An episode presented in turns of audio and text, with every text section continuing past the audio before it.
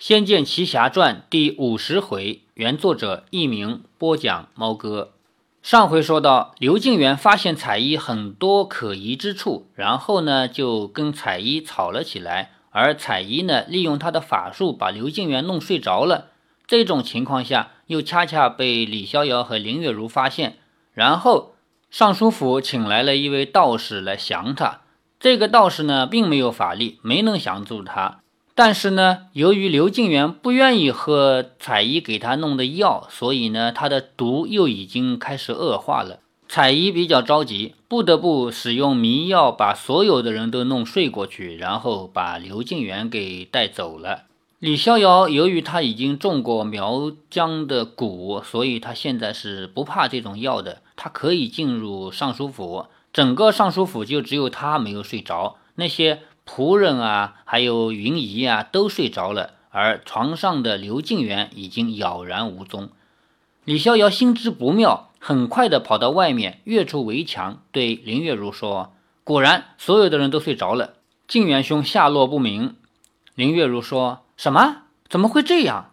李逍遥说：“这一定是中了什么法术，我怎么叫他们也叫不醒。”林月如急了，说：“怎么办？李大哥，你可有办法？”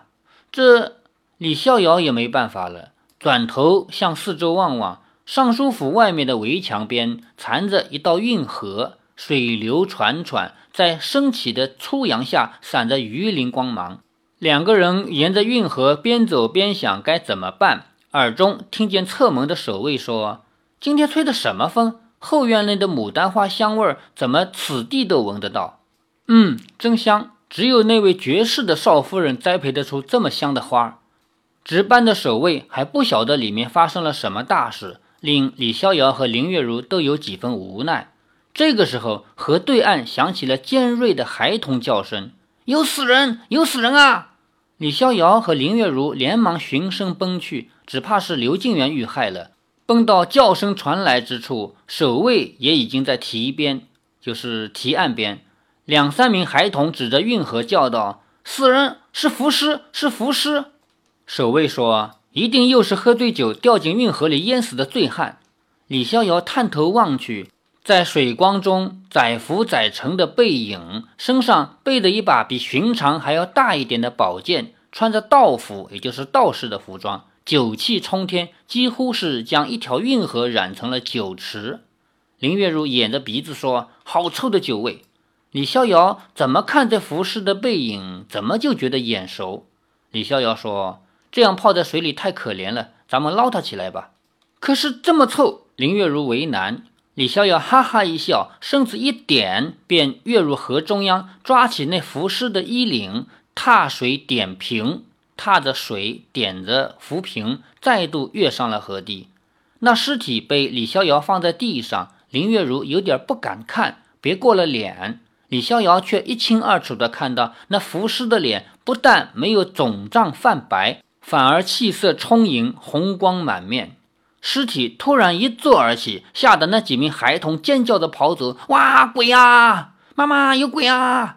守卫也傻了，呆立在一旁看着。尸体坐起来以后，用力地伸长了双手：“哦，哎呀！小河春睡竹，窗外日迟迟。”林月如错愕万分，说：“他他是？”李逍遥没好气地说：“不是吓小孩，就是偷袭我，真是个了不起的高人。”九剑仙左顾右盼，说：“我怎么全身湿漉漉的？咦，这又是在哪里？”李逍遥说：“师傅，您的酒还没醒啊？”九剑仙转向李逍遥说：“怎么又是你小子？”李逍遥笑着说：“师傅，好久没见到您了。”您老人家可安好啊？林月如听李逍遥如此称他，方知这是蜀山派大名鼎鼎的九剑仙。九剑仙说：“谁是你师傅啊？我说过，你我并无师徒之缘，我只是为了陪你一壶酒，教你一套剑法而已。我九剑仙可是从来不收徒弟的。”李逍遥说：“一日为师，终身为父，在晚辈的心目中，您就像我的师傅一样，虽然我叫得有些勉强。”叫我师傅，难道辱没你了？李逍遥说：“这倒不至于，不过从河里装尸体被捞起来，这样的出场方式就有点那个。九剑仙闷哼了一声，说：“又不是我故意要装流水尸的，那你怎么会泡在水里？”九剑仙说：“我也不知道。嗯，哈，我想起来了，大概是趁我不备，被人丢进去，企图淹死的。”李逍遥说什么？你跟人结了什么深仇大恨？九剑仙浩然长叹说：“这是不共戴天之仇，实在不能怪他。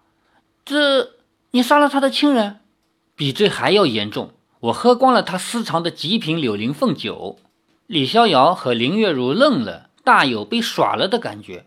李逍遥说：“喝光了酒算什么深仇大恨？您开玩笑的吧？”九剑仙摆起脸来：“我从来不拿酒开玩笑。”哦哦。李逍遥已经无言了。九剑仙说：“瞧你不服气的样子，人死不能复生，美酒喝光了也一样不能复生。难道喝光了美酒的仇会比杀了亲人还小吗？”李逍遥说：“酒喝光了再酿就有了，酒死不能复生，这是什么狗屁道理？”九剑仙叹道：“你还是半点长进也没有。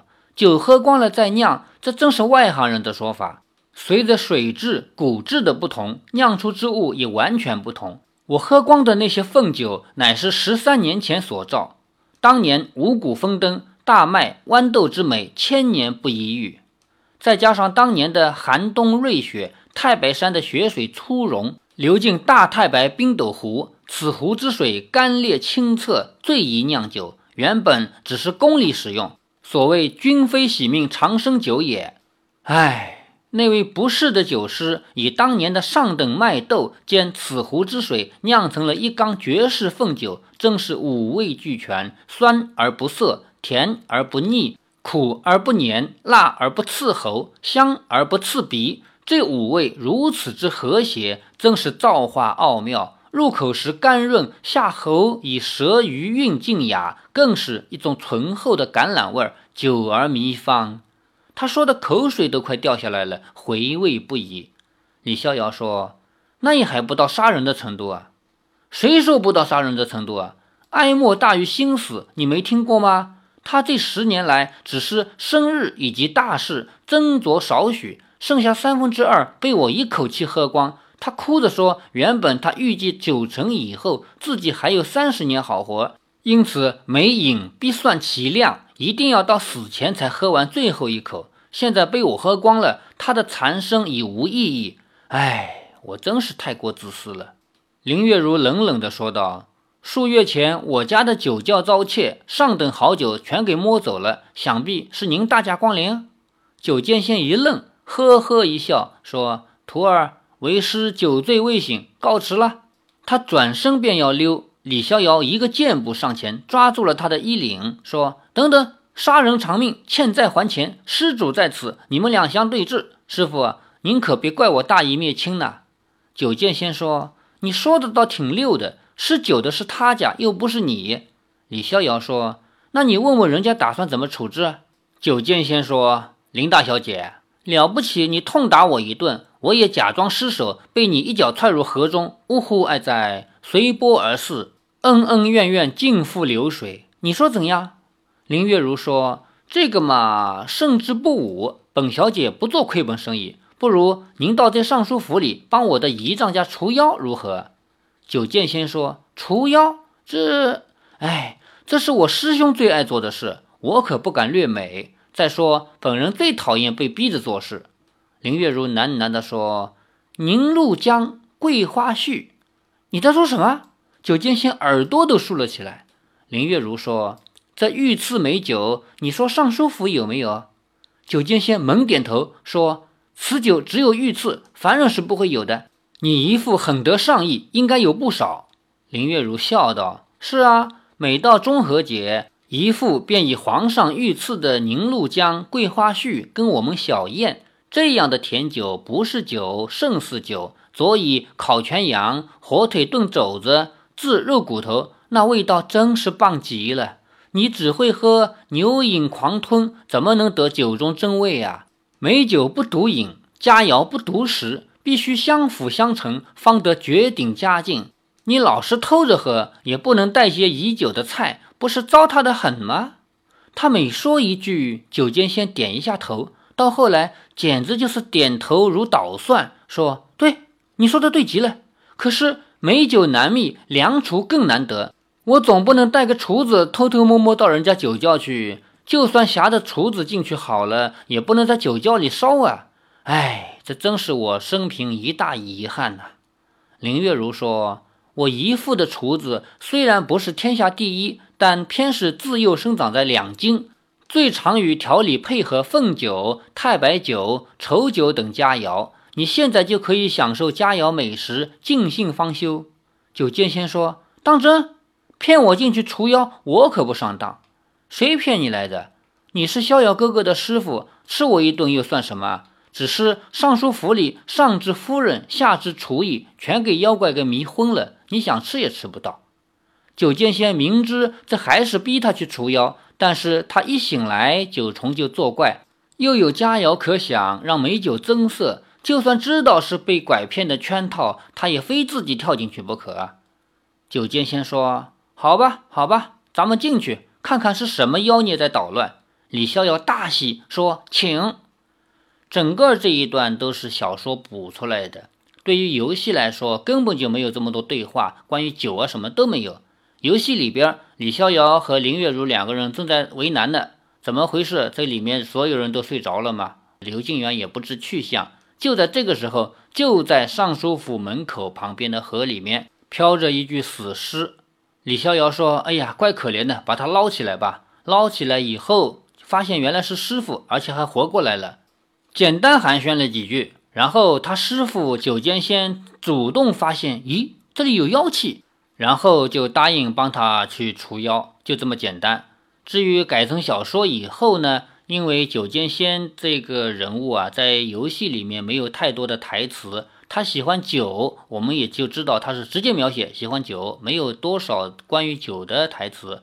那么这个小说在刚开头的时候。九剑仙躺在李逍遥家的客栈，这里就有一段跟酒有关系的描写。然后到了这里，我们看到到了京城尚书府的外面，小说里面所描写到的酒剑仙对酒的评价，那是更上一层楼。而且吧，这个也完全符合酒剑仙他的个性，所以改得非常好。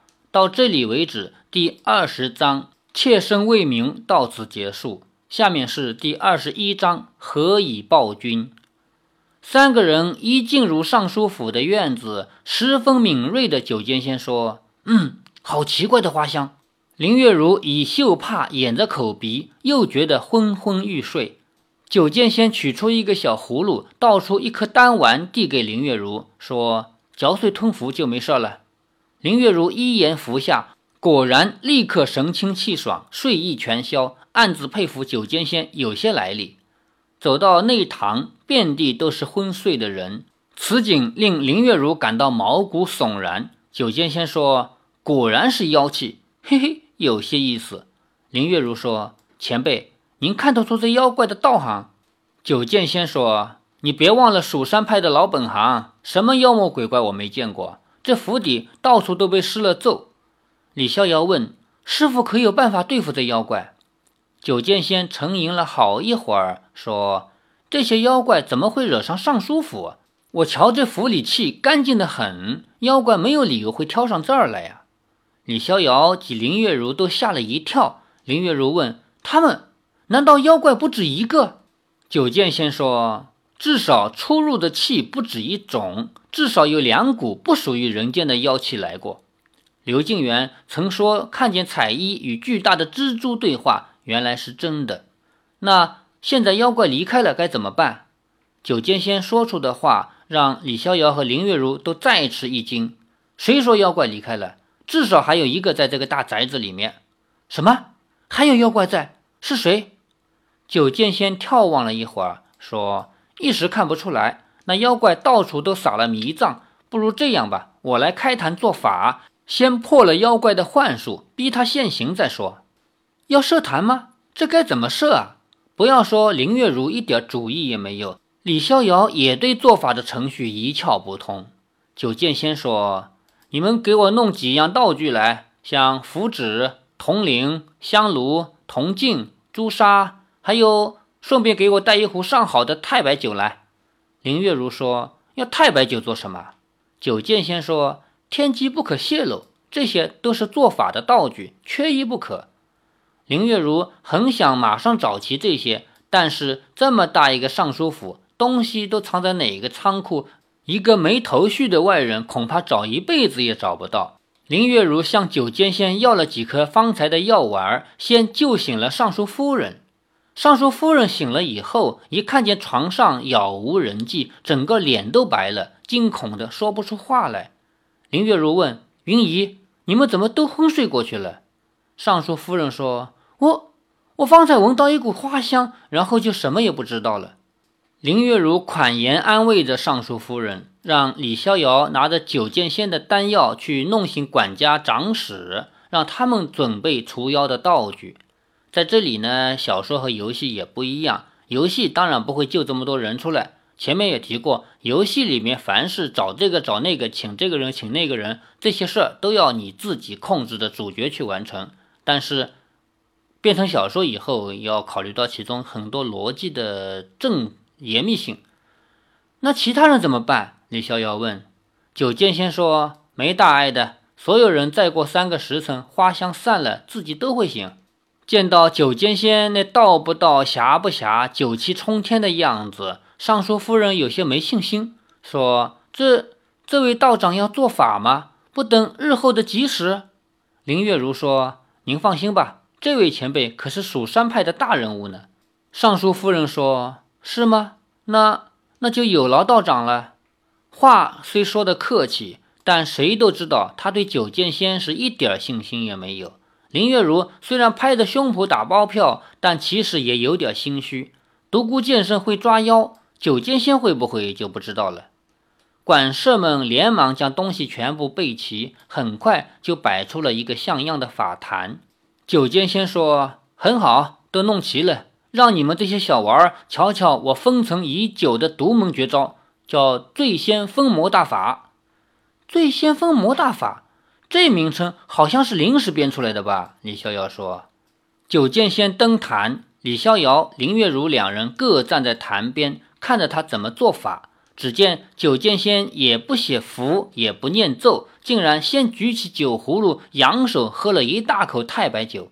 九剑仙满足地说：“刘伶借问谁家好，李白还言此处香。太白酒不愧诗仙之名啊！”酒剑仙又仰头喝了一口，酒壶一抛，竟已见底。只见他拔出剑来，摇摇晃晃地说。本道要开始放法喽！在我还没完成之前，你们两个人千万不要离开我七步之外。李逍遥说：“为什么？反正不许离开，无论发生了什么事，切不可轻举妄动，要不然有什么不良后果，我可不负责。”呵，一声轻喝，只见九剑仙腰一拧，如同飞鸿一般，翩然跃上了桌子，持剑吟道：“独坐青天下，专程入海宇。”九江皆渡虎，三郡尽还珠。祖练明秋浦，船楼入郢都。他身随剑走，轻灵无比，竟在窄小的法桌上舞弊了一套绝妙的剑法，令这小小的桌面有如天地般开阔广大。李逍遥看得目不暇接，正要开始崇拜，九剑仙一跃下桌，一个下腰，竟倚着剑躺在地上呼呼大睡了起来。李逍遥一呆，走近了他，只见九剑仙面色酡红，睡得十分香甜。师傅，师傅，林月如也走近前说：“他睡着了，看起来好像是的。”李逍遥都有点说不出口了。林月如说：“什么跟什么嘛，又是一个来装神弄鬼的。”李逍遥连忙说：“不，这个，我想师傅的本领真的很高强，也许，嗯。”也许那个林月如不留情面的问：“也许是酒喝多了，是不是？”哼！尚书夫人无奈的叹了口气，说：“是否要将道长植入内室，免得着了凉？”嗯，好吧。李逍遥伸手要抱起九剑仙，却发现他身子十分沉重，抱也抱不动。李逍遥微觉诧异，尚书夫人身边的长史与管家自动上前来，要一起搬九剑仙。但是两个抬手拉脚，九剑仙就像是长在地上一般，根本无法移动分毫。这道长身子这么沉，看起来瘦不拉几的，怎么会？众人在惊讶的讨论之时，只见林月如转身就走。李逍遥连忙追上去，说：“月如，等一下，你要去哪里？”林月如说：“当然是去找出妖怪，难道还要在这里浪费时间？可是妖怪是说找就找得到的吗？尚书府不知有多大，误闯进去都可能迷路，一辈子找不出路来。”李逍遥只好陪着林月如四处乱找。但他抬头一看，只觉得后院小楼的方向弥漫着一股似有若无的云气。他也不知道那是什么东西，只感到有些异样。在这一小段里面呢，小说和游戏基本上没区别，只有一些细微的差别。因为在游戏里边嘛，刚才也提到了，有些事儿呢是主角自己去做的，并不存在把云姨啊管家喊醒这个事儿。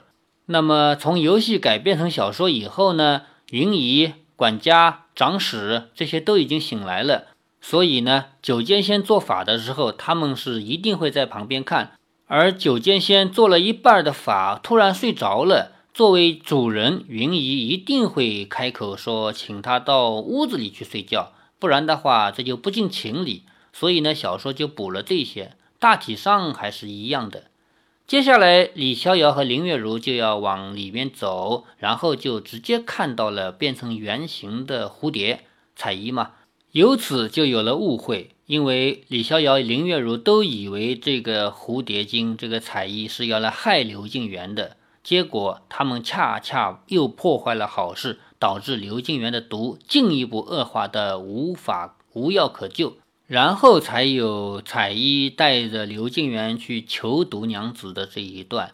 等到他们十分艰难的把这些都搞定呢，那个睡过去的师傅九剑仙也赶到了，说：“你们乱跑，坏我好事。”当然，这是游戏的情节设定嘛。好，欲知后事如何，且听下回分解。